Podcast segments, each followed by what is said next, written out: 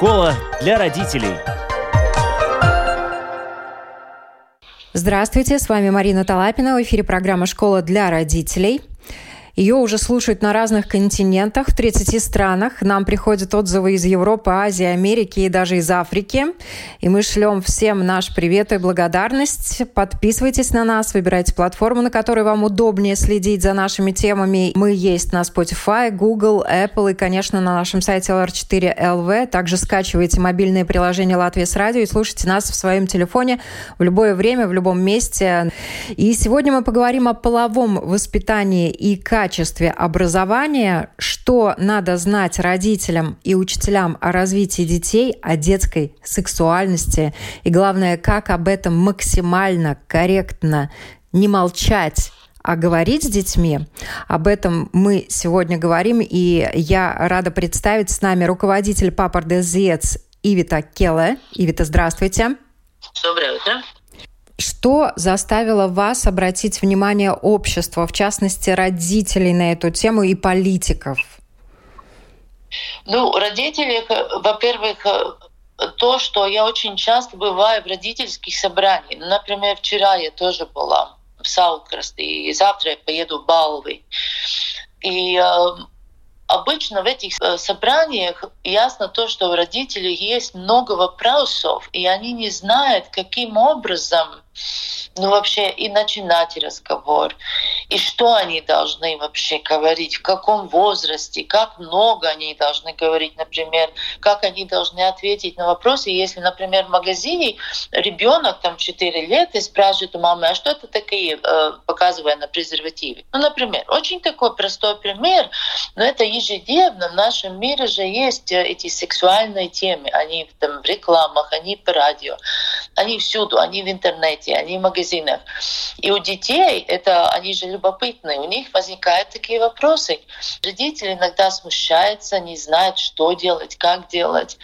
Но это по поводу родителей. А насчет политиков, ну ясно то, что если мы говорим уже о таком политическом уровне, во-первых, у нас есть закон по репродуктивному э, здоровью, в котором сказано, что государство обязана любого жителя Латвии обеспечить такими знаниями по репродуктивному здоровью, чтобы он мог сам себя защитить от болезней.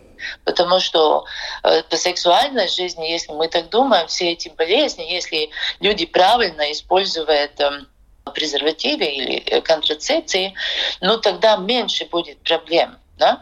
Так что, во-первых, законы это говорят, во-вторых, у нас есть всякие э, документы политические, там, в Министерстве здравоохранения, где сказано, что мы хотим улучшать сексуальное и репродуктивное здоровье молодых людей, поскольку там проблем бывает. И, ну, если там сравнивать разные это показатели, есть такие, где у нас улучшается ситуация, но есть и такие, где ухудшается.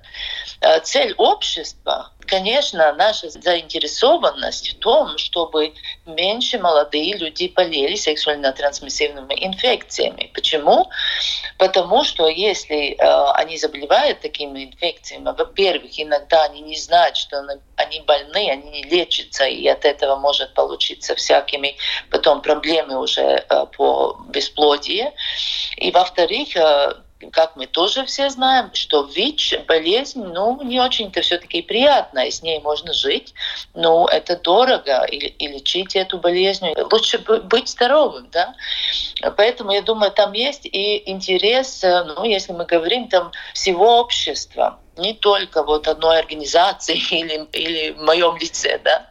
И поэтому такая была идея. Мы уже в прошлом году начали обратить внимание то, что знание о, о здоровье у детей у нас ухудшается, поскольку в новой программе «Школа двадцать тридцать», где есть образование и компетенции, там вопросы здоровья и именно вопросы о сексуальном здоровье меньше, чем они были раньше.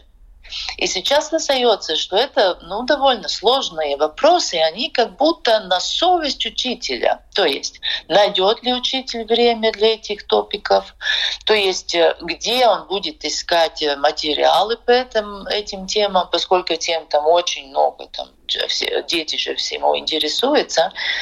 И поэтому мы считаем, что мы все-таки должны ну, как-то внести этот топик, чтобы был ну, хоть немножко обязательно у всех детей дать какие-то знания в правильном возрасте, хорошем таком понимающем мере, чтобы дети воспринимали эти знания, и чтобы, чтобы у нас не были такие в будущем, ну, скажем, нехорошая статистика по ВИЧу. Мы сейчас, Латвия, во втором месте в Европе, да, по заболеванию ВИЧа, но это такой цифры, которой, конечно, у нас, мы не радуемся этим, но это, это так. И, к сожалению, ну, есть несовершеннолетние, которые также больны ВИЧ и которые отчасти по незнанию, собственно говоря, заболели. Основные проблемы, которые обозначены в рамках дискуссии «Здоровые разговоры об этом без смущения, страха и предубеждений». Эту кампанию начали мы Papardes zieds и пригласили участвовать и участвовать в этом кампании восемнадцать негосударственных организаций и профессиональные организации врачей. Это гинекологи, семейные врачи, которые работают не в городах, и это есть и молодые врачи Латвии. И почему мы такую кампанию начали? Потому что мы считаем, что знание детей и поведение детей. В основном сейчас дети получают в интернете, как взрослые иногда говорят, зачем мы должны детей изучать об этих темах, если все дети можно найти в интернете. Но это, конечно, не так. Информация, которую дети э, могут найти в интернете, не всегда та информация, которую мы, родители или учителя, или врачи хотели, чтобы дети знали.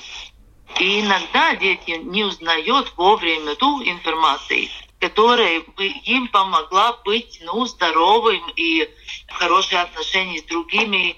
Да, вот это, это дети не изучают. И еще есть, конечно, куча вопросов, которых в интернете изучать не можно.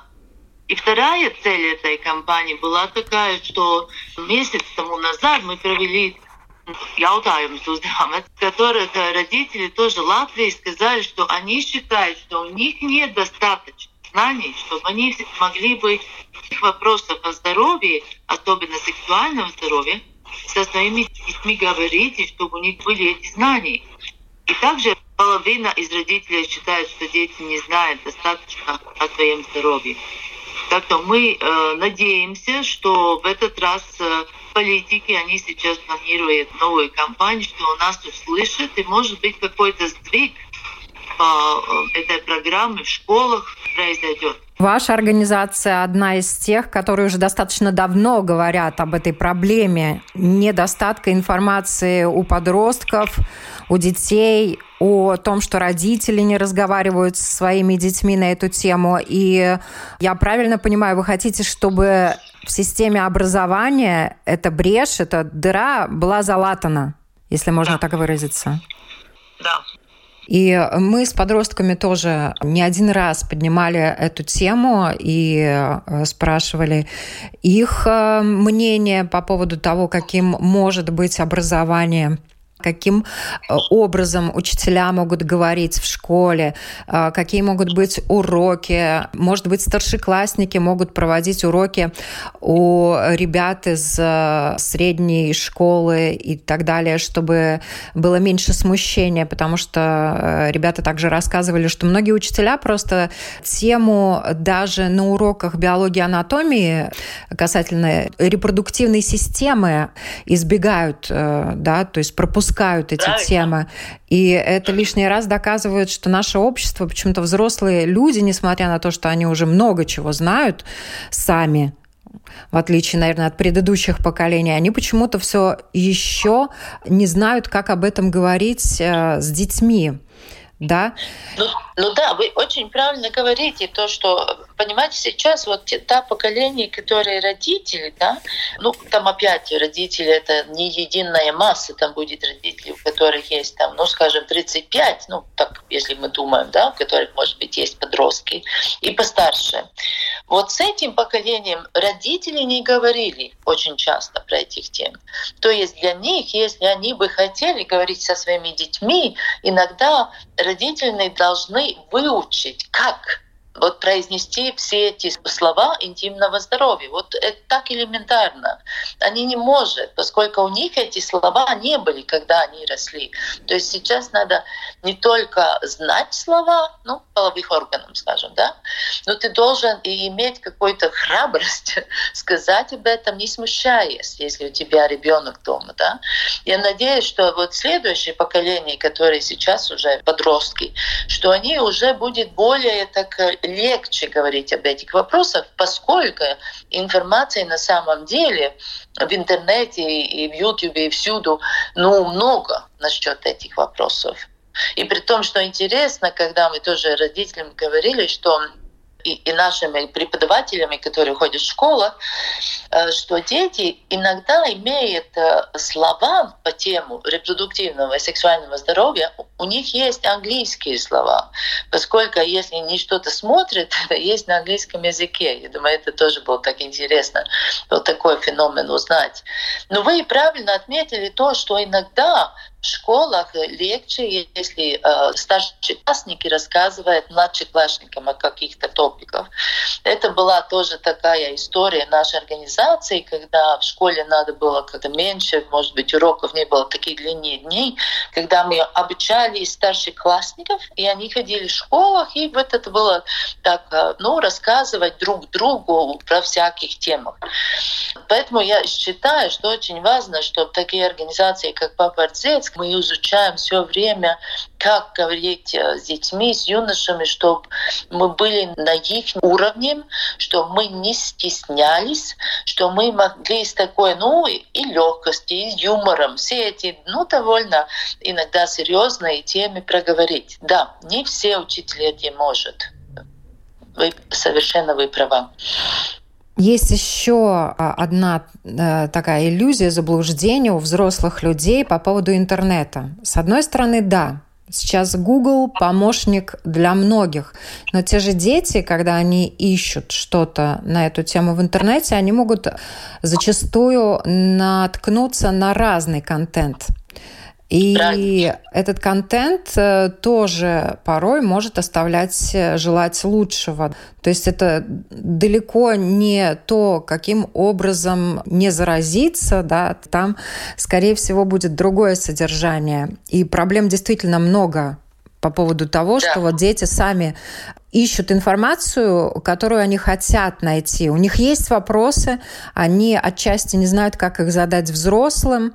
И если взрослые делают определенные ошибки в коммуникации, то дети даже не будут начинать их спрашивать. А проблемы начинают порнографию, которую дети уже сегодня даже до десяти лет многие видели, заканчивая секстингом, секс-грумингом, сексторшеном. Если кто-то не знает, это преступление онлайн, которым может подвергнуться любой ребенок, даже не выходя из дома, через интернет. Вот что... родителям действительно мешает э, говорить об этом. Самые грубые такие ошибки родителей в коммуникации с детьми, когда тот же ребенок маленький, видя в интернете, как вы сказали, презерватив, маму спрашивает, а что это такое? Вот правильная реакция родителя на такой вопрос? Ну, если родитель очень смущается, не знает, что делать в такой ситуации, я всегда говорю, это техника, ну, что вообще мы делаем, когда мы нервничаем или смущаемся чем-то. Вдох и выдох. Ну, спокойно, спокойно. Ничего ребенок такого не спросил, просто дышать. И чтобы не прочиталось то, что вы очень взо... ну, так взволновались, да? Да, и, и потом, потом ответить, вот что если там увидел презерватив, это есть для для взрослых людей, когда они занимаются любовью, тогда они используют. Если ребенок будет маленький, пришкольного возраста, скорее всего, у него не будет больше вопросов. Это иногда есть тоже заблуждение родителей. Мы думаем, если мы должны с детьми говорить, то так мы должны, например, рассказать вот там технику секса. Ну, ну нет. Совсем нет. Дети от нас этого не ожидают, и никогда они такой вопрос нам не будет задавать. Но наша задача в тот момент, особенно как это пришкольного возраста, если ребенок что-то спрашивает, и, ну, ну, скажем, ну, случилось так, что он вышел в комнату, где отец там смотрит порнографию. Ну, может такого быть, да? Тогда, конечно, есть, во-первых, выключить можно экран и сразу сказать, это для взрослых людей, это не для детей. Если ребенок маленький, а если мы заходим в кухню, и там э, девочка со соседним парнем возраста семь лет смотрит порнографию, и, конечно, мы сразу, это же шок, да, правильно, семь лет, и они смотрят порнографию. А у них был, оказывается, просто интерес посмотреть, как и рождаются дети, и, у, и от них не стороны обычно будет такой ответ.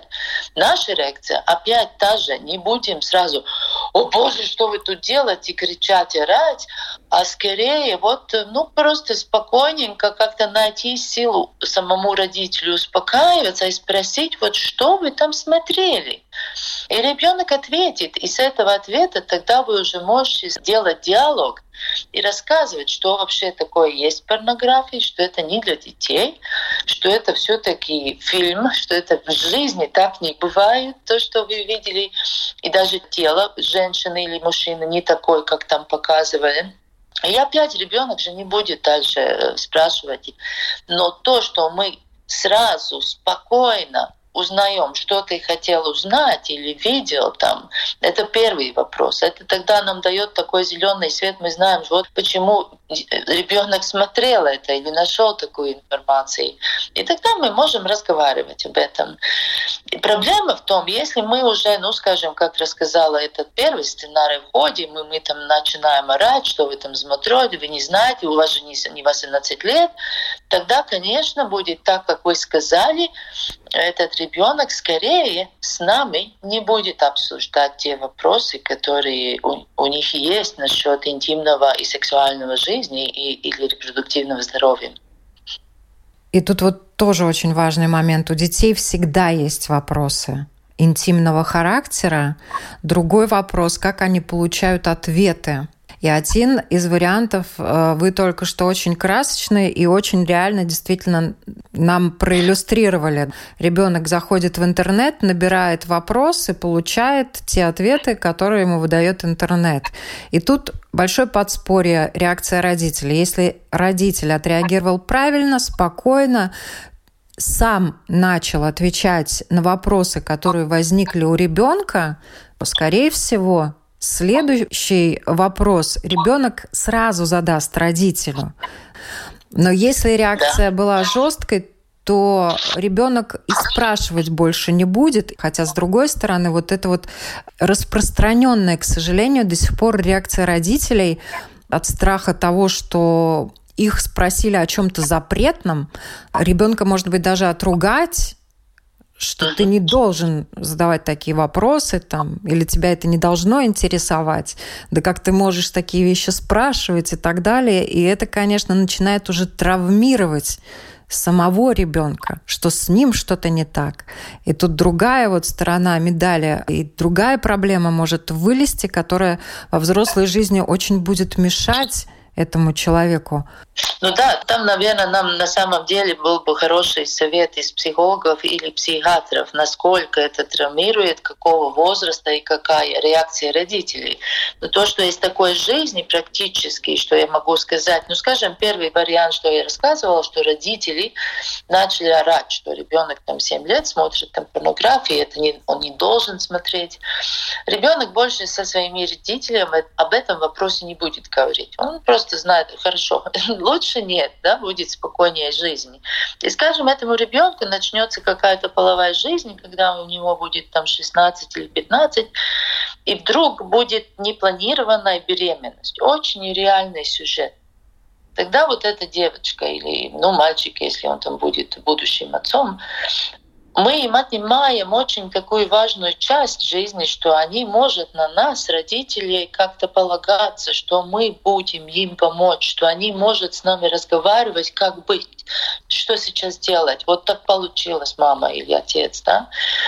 И я думаю, что мы как родители, мы же не хотели, что мы не были вообще информированы, что у детей что-то случилось, ну, не так хорошо, как они хотели, как они планировали. Мы же хотели, чтобы они, дети, с нами поделились, и чтобы мы могли им помочь. То, что вот эти разговоры в раннем детстве и наше, ну, такое, так сказать, открытое отношение к всем вопросам и честное отношение, это как мы в будущих отношениях с нашими детьми. Ну, конечно, несмотря на то, время подростков очень сложное и трудный, и будет какое-то время, когда подростки с нами там не будет общаться, и это нормально, они будут там искать свои друзья и так, и так. Но если мы положим такую основу, что вот дети с нами могут говорить, и мы не будем ругаться, но скорее мы будем искать какой-то путь, как помочь, я думаю, это так очень ценно в отношениях родителей с детьми. Многие психологи даже советуют немножечко загодя своему любимому ребенку сказать, что бы ни случилось, то, что касается тебя и здоровья, я всегда на твоей стороне, я всегда готов прийти на помощь, в какой бы ситуации ты ни оказался. И если действительно хорошие доверительные отношения, то ребенок придет и попросит помощи у своего самого близкого человека, родителя, и не будет от него скрывать эти проблемы, потому что боязнь сказать о том, что что-то плохое с ним случилось, тоже может привести к трагедии. И у нас были примеры и программа с героиней, которая родила в тринадцать лет, и мама была уверена, что дети могут найти все, что им нужно в интернете. А девочка даже была обескуражена такой позицией родителей. Она как раз ожидала, что ей родители расскажут. Потому что многие подростки даже не догадываются, что им нужно искать в интернете на эту тему, например. Ну, правильно, мы же ищем то, что нас интересует. Вот, например, если у нас, ну, наверное, тоже и вас, и меня, когда мы были в каком-то маленьком возрасте, или пять-шесть лет, ну, есть какой-то возраст, что нас очень интересует. Ну, что это такое секс или как рождаются дети, да? Это нас интересует. Ну, кто, кто, кому же интересует, например, что это такое хламидия? Ну, дети же вообще не знают такое слово. То есть как они могут найти информацию, что это такое, как можно заболеть и что делать. То есть такой информации даже в порнографии мы не можем найти, да? То, что я обычно говорю родителям, если дети смотрят порнографию, ну каким образом они изучают сексуальную жизнь взрослых, во-первых, там же нет такого разговора между мужчиной или женщиной, ну, как пара разговаривает, ну, чтобы у обоих отношения были такие, какие они хотят. Во-вторых, там же вообще нет никакой контрацепции, ничего. То есть тогда получается такой очень неправильный, ну, очень даже иногда опасный э, вид, как дети воспринимают сексуальные отношения. И иногда в школах это чувствуется, что вот дети смотрели порнографию, и тогда они относятся, ну, обычно парни, там трогает у девочек там груди или там ребенус. А ну вот они вот пошло действуют. Но это есть, они там посмотрели что-то, и у них куда-то надо ложить эту энергию. Так что разговоры с детьми об отношениях, о теле, эта вся информация, она очень-очень сейчас нуждается. Особенно, как вы сказали, мы же не знаем, что дети конкретно видели в этих всяких интернетных сетях. И тут еще один вопрос. Он вытекает как раз вот из взаимоотношений. У подростков, у них очень актуализируется тема взаимоотношения полов. Как себя вести с молодым человеком, как молодому человеку вести себя с девочкой. И там возникает еще такая тема. Если тебе отказали, как действовать правильно, как правильно отказать мальчику, чтобы его тоже не травмировать. Тут много таких вещей, о которых действительно надо разговаривать с детьми. И родители, многие, ждут вопросов от детей, а этих вопросов может не последовать. И тут тоже очень важно научить родителей, как начинать такие разговоры, чтобы ребенок... к тебе прислушался. Да, это, это довольно трудно. Вот мы вчера тоже об этом вопросе думали с родителями. Вот как если дети этих вопросов не задают? Как действовать? Как быть? Ну, если дети поменьше, ну, до школьного возраста, тогда мы все-таки можем старый метод взять какую-то книжку, ну, по такой теме, и вместе прочитать, и поговорить, и рассказать, если там в семье два мальчика, взять книжку, где есть описание вот женщины, какая система у женщин. Есть много книг для девочек, для мальчиков. Вот вместе посидеть, посмотреть, и мама может рассказать, да, у, у женщин это все поиначе, у нас есть такая система, и поэтому это так, и так, и так. Если говорить об между, вот отношениям, это уже более постарше у детей, тогда я думаю, что самый лучший метод — это рассказывать, как у нас было. То есть, например, сказать, ну, знаешь, когда я была школьницей, я влюбилась в парня, но я ему не, не нравилась. Но я нравилась другому парню. И мне так дурно было, вот я не знала, как быть, потому что вот я люблю одного, а меня любит кто-то другой, и я от этого страдала, я не знала, как эту ситуацию решать, и рассказать свой опыт. И иногда это то, что, я думаю, детям помогает. То есть они видят, что у нас же такие проблемы были, что несмотря на интернет, несмотря на все информации в интернете, есть какие-то, ну не скажем вещи, но есть у нас людей общего, всех поколений. И это как дружить, как сказать, чтобы другой, ну, не чувствовал себя очень плохо. Это все то, что мы изучаем при жизни. И, конечно, если мы знаем наших детей, мы уже будем видеть, что что-то плохого случилось, ну, что вообще они не себя так чувствуют. И тогда опять мы должны быть рядом, и мы должны как-то вот рассказать о нашем, что у нас тоже были такие горе, что у нас бросил парень или девочка. И это очень чувствительно к этим вопросам относятся иногда парни, которые бросают вот первую любовь. И там наша опять родительская, если дети нам доверяют, ну просто посидеть, ну просто быть с этим молодым человеком, чтобы он, ну, не пал в ту яму, что вот меня бросили, я не такой хороший, я такой плохой.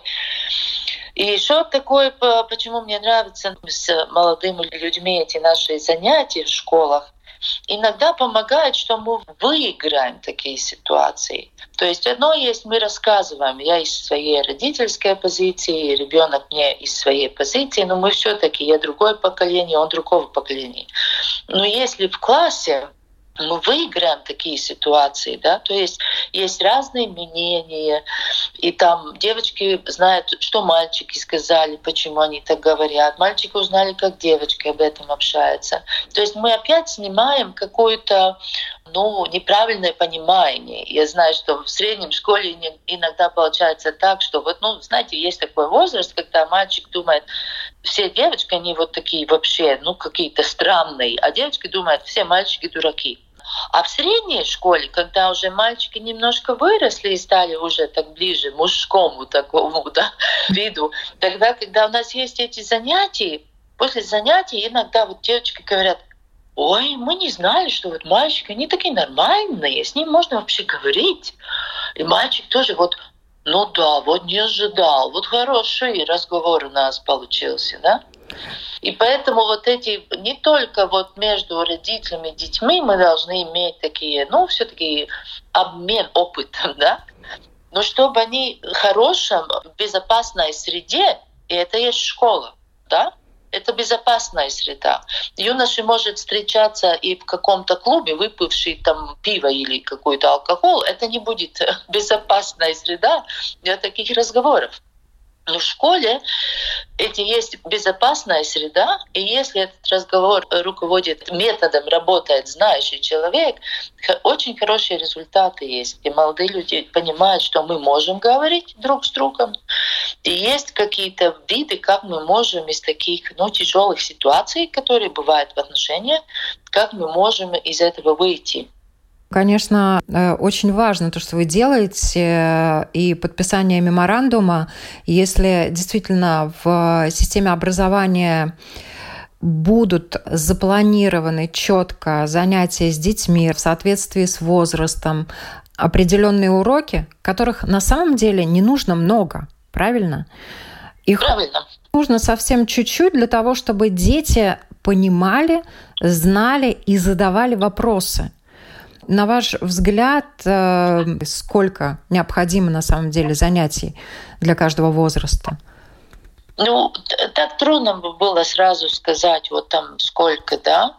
Для меня идеальный мир в системе образования был бы такой, если у всех учителях, у всех было хоть немножко образования о здоровом сексуальности, и чтобы все учители, когда возникают какие-то ситуации, они могли говорить об этих ситуациях, ну, я имею в виду вот этой теме, да. И тогда, если у школы есть какие-то особенно обученные педагоги, которые могут методами говорить с молодыми людьми по разным темам, я не смогу сразу так ответить, вот сколько там часов, какого возраста. Но то, что вопросы есть во всех возрастах, и то, что важно перед тем, когда дети начали половую жизнь, им дать те знания, как себя и своего партнера защищать, но это я знаю вот так, ну, стопроцентно, это было бы минимум хотя бы. Но вопросы возникают все время. Нам часто звонят учителя, вот где ученики первого класса, второго или третьего, или четвертого смотрели в школе порнографии. Или вот эта вся информация в WhatsApp, которые дети друг другу посылают, какие-то фотки там голые или что-то такое. Так что вот эта тема, она присутствующая во всех возрастах. И иногда не, не поможет то, что у нас будет вот только в пятом классе урок, где мы будем там говорить о пубертете. Ситуация может возникать и во втором, и во третьем классе. Так что такое общее знание учителей, я думаю, это тоже одна из проблем. Знание, если у человека есть, у него будет, соответственно, адекватная реакция. А очень часто, к сожалению, когда нет знаний, может последовать неадекватная реакция, которая травмирует э, детей. И тех детей, которых это непосредственно касается, и тех детей, которые оказались вовлеченными в ситуацию. Тут действительно очень важно корректно, достойно, как говорится, выходить из любой ситуации. И поэтому та тема, которую вы подняли, она важна для всего общества, для детей, потому что им надо э, знать и развиваться, да, и для взрослых людей, потому что им надо знать, как реагировать. Может быть, у вас есть э, опыт, э, как это происходит в других странах? Да, да. Ну, э, если мы смотрим в северную сторону, то, например, в Швейцарии имеется сексуальное образование у детей уже с шестьдесят пятого года. А в Германии очень тоже там развитая программы в разных возрастах, которые внедряются в школьные программы. Ну, Бенди тоже занимается сексуальным образованием организации, как, ну, похоже, нашей организации, которые помогают учителям. И я думаю, что это тоже неплохая система была бы в Латвии в будущем, что учителям дать хоть немножко какие-то знания, но все-таки, чтобы были организации, как Papardes zieds, может быть, еще какая-то организации, которая могла помочь учителям, прийти в помощь в каких-то сложных вопросах. Потому что на самом деле очень много этих тем. И они развиваются. Да? Я иногда сравниваю, что информации в интернете больше, но в школах, официальных программах меньше информации. Да? Так что как-то достичь такой уровень, чтобы было līdzvērtīgi. Эстония там, конечно, уже, я думаю, двадцать лет э, имеются такие центры для молодых людей, где они могут просто зайти и взять бесплатно презервативы. Там и есть бесплатная контрацепция. Это еще один вопрос, с которым мы работаем, Papardes zieds, вместе с другими организациями, чтобы и в Латвии была бесплатная контрацепция и у молодых людей, и у женщин. Ну, так, так что по-разному решаются эти вопросы. Но еще одна проблема в Латвии — это та, что, конечно, не все дети одинаковые. И есть у нас дети, которых было тяжелее детство, что у них не были любящие родители, и что у них нет этой хорошей основы в жизни. И для них, если мы там скажем, хороших семей, детей, может быть, они узнают и от родителей какие-то информации и так далее, то тех детей, ну там мы должны, и подчеркиваю, должны там дать этих знаний. Они не получили это от родителей. Ну тут, конечно, такой очень объемный пласт вопросов вы подняли, и дай бог, чтобы действительно сдвинулось. У нас не все так прям плохо, слава богу, вы есть, да, и вы информируете. То, что вы рассказали, что вам учителя звонят, это уже хорошо, это уже знают, куда звонить за советом, за помощью. И дай бог, чтобы ваша идея воплотилась в жизнь, чтобы у нас в системе образования эта брешь была залатана. Спасибо вам большое за этот разговор. Я напоминаю, на вопрос Латвийского радио четыре отвечал руководитель Papardes zieds Ивита Келле. Хорошего вам дня. Школа для родителей.